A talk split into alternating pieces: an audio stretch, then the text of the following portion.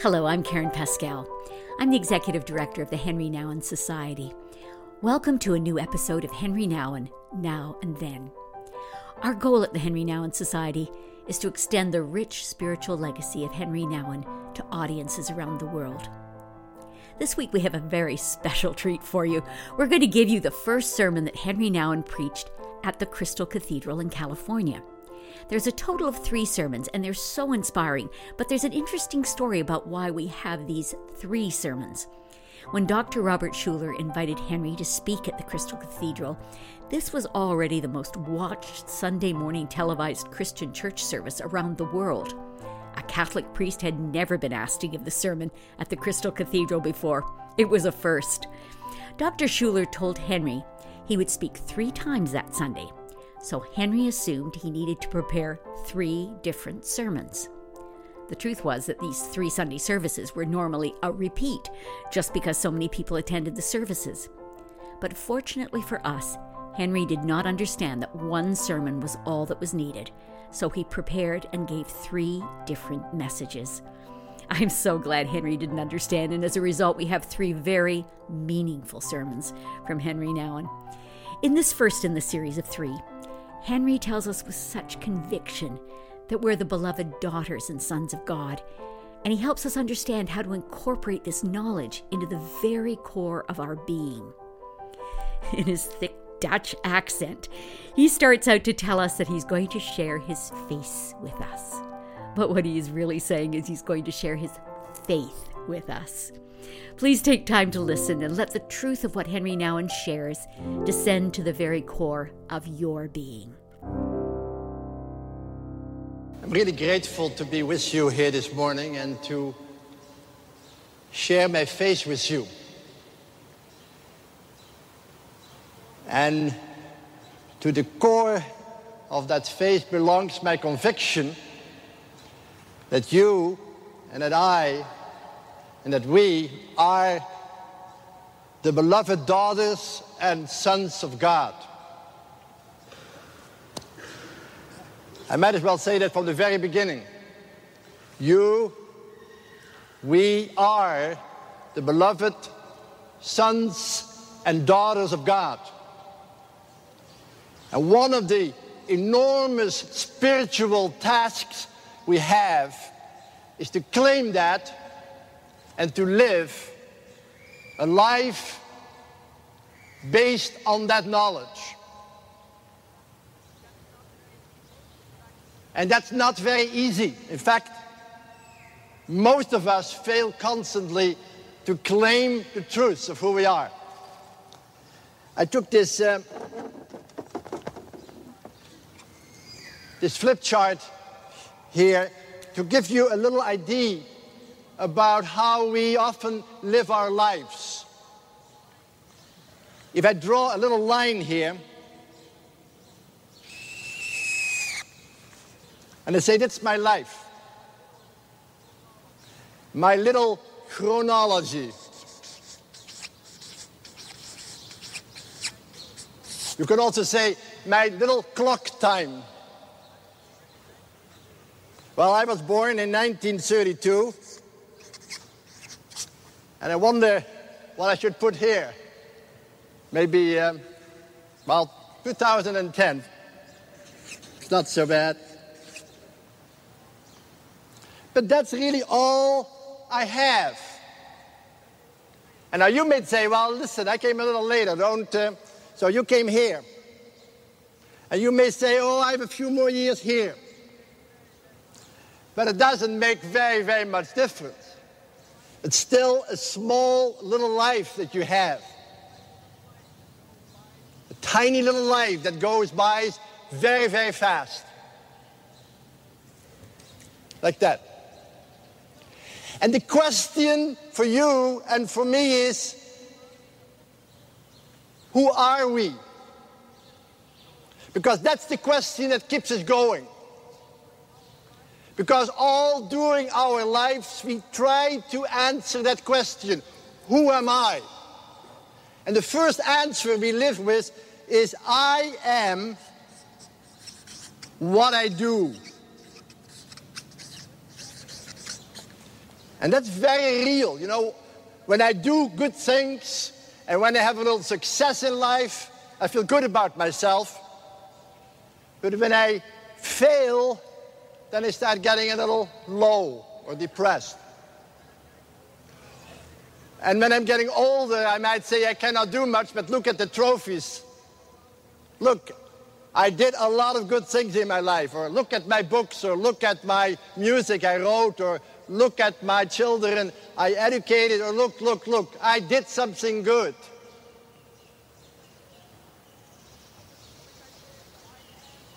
Or we might say, I am what other people say about me, what others say. You know, that's very, very powerful what people say about you. In fact, that sometimes is most important.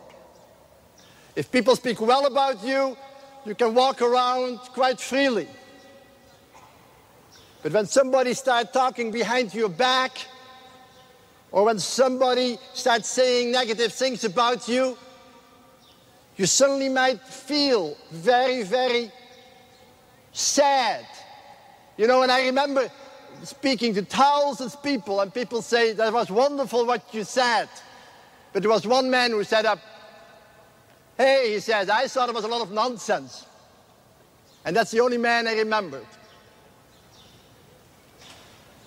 It seems as if when somebody talks against me or against you, that can cut deep into your heart. And when somebody in the morning said something about you that's really hurtful, somebody calls you stupid or so, it can stay with you the whole, whole day and ruin your mood.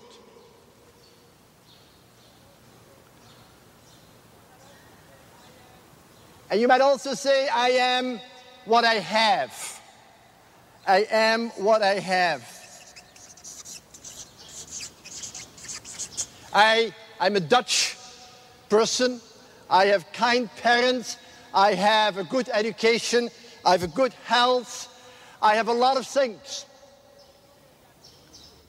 But as soon as I'm losing any of it, if a family member dies, or if my health goes, or if, if I lose the property I might have, then I can slip into inner darkness. And what I want you to hear for a moment that quite often a lot of your and my energy goes into I am what I do, I am what people say about me, I am what I have. And you know, when that's the case, our life quickly becomes like this. Because when people speak well about me, and when I have a lot of things, and when I do good things, I'm quite up. I'm excited. But when I start losing, when suddenly I find out that I cannot do anything anymore, when suddenly I find out that people talk against me, when finally I discover that I lose my friends, I might slip into depression and be very low.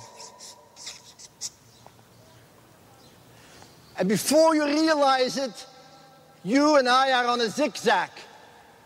Because when, it, when we are up, when, when these things are all right, but we are down when we start losing out. And most of our work, mental work, then is to just stay above the line. And we call that surviving. We want to survive, survive. We want to hold on to our good name, hold on to some good product, hold on to our, to our property. But we know somewhere that on the end there is a word that says you're going to die after all. And you know, when you live this kind of life with all these ups and downs, the end is death. And when you are dead, you're dead. Nobody talks to, about you anymore. You don't have anything anymore? You can't do anything anymore? You lose it all. And that little, little life of you and of mine ends up into nothing. And what I want to say to you today is that this whole thing is wrong. That that is not who you are and that is not who I am. That's what the demon said to Jesus when he went to the desert. He says, turn these stones into bread and show you can do something. Jump from the temple and let people catch you so they speak well about you. Kneel in front of me and then I will give you a lot of possessions. Then you are loved because you do something, people speak well about you, and you have something, and everybody's gonna love you. And Jesus says, that's a lie. That's the greatest lie that makes you and me enter into relationships of violence and destruction. Because I know who I am. I know who I am.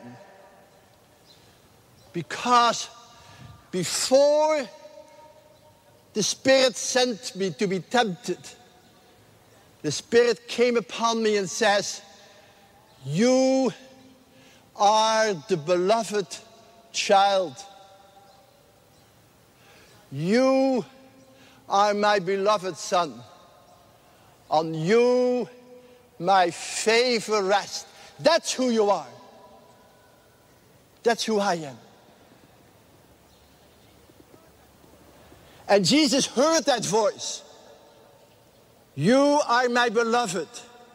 On you my favor rests.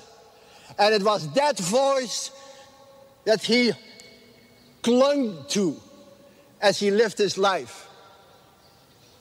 And people praised him, and people rejected him, and people said, Hosanna, and people crucified him. But Jesus held on to the truth. Whatever happens, I am the beloved of God. And that is who I am.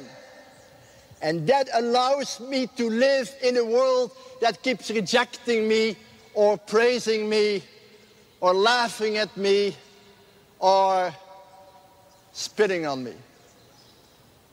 I am the beloved. Not because people say I'm great, but because I am the beloved even before I was born. And dear friends, if there's anything anything. I want you to hear this morning is that what is said of Jesus is said of you. You have to hear that you are the beloved daughter and son of God. And to hear it not here, but right here. To hear it so that your whole life can be turned around. And listen to the scriptures. I have loved you with an everlasting love. I have written your name in the palm of my hand from all eternity. I have molded you in the depths of the earth and knitted you together in your mother's womb. I love you. I embrace you. You are mine and I'm yours, and you belong to me. You have to hear that. Because if you can hear that voice that speaks to you from all eternity to all eternity, your life will become more and more the life of the beloved. Because that's who you are.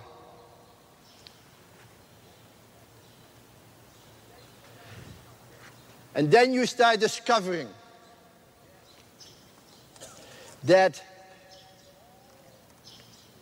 all that you do here is nurtured from the knowledge that you are the beloved. That that's who you are.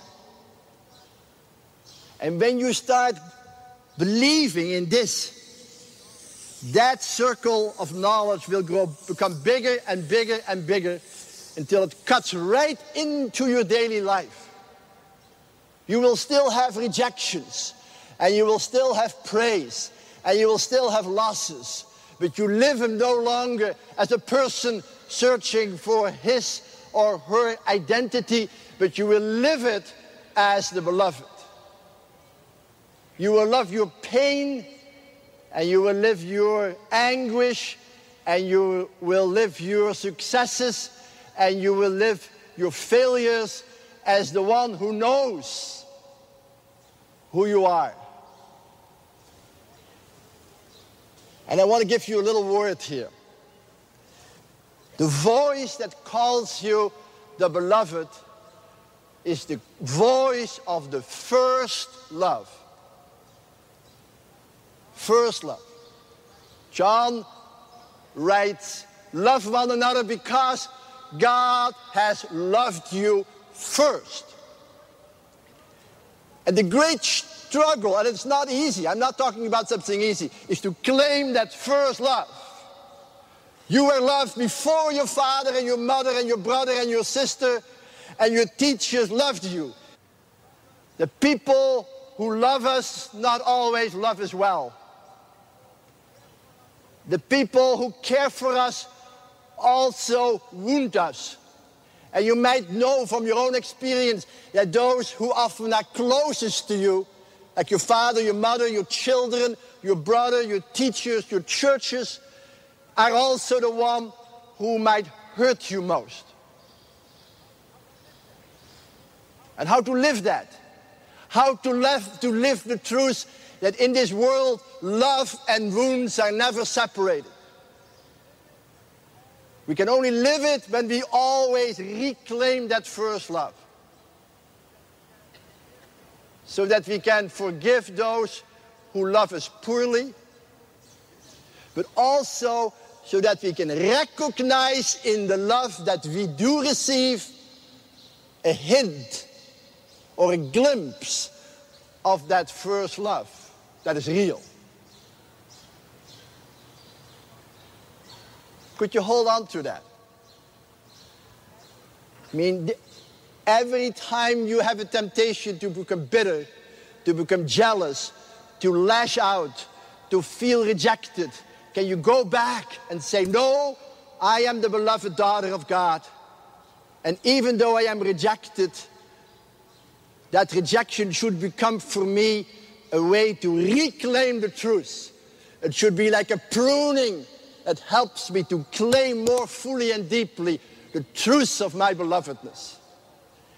And if I can hold on to that and live in the world, then I can be free to love other people without expecting them to give me all that my heart desires. Because God has created you and me with a heart that only God's love can satisfy. And every other love will be partial, will be real but limited, will be painful. And if we are willing to let the pain not make us bitter, but prune us to give us a deeper sense of our belovedness, then we can be free as Jesus and walk on this world and proclaim God's first love wherever we go.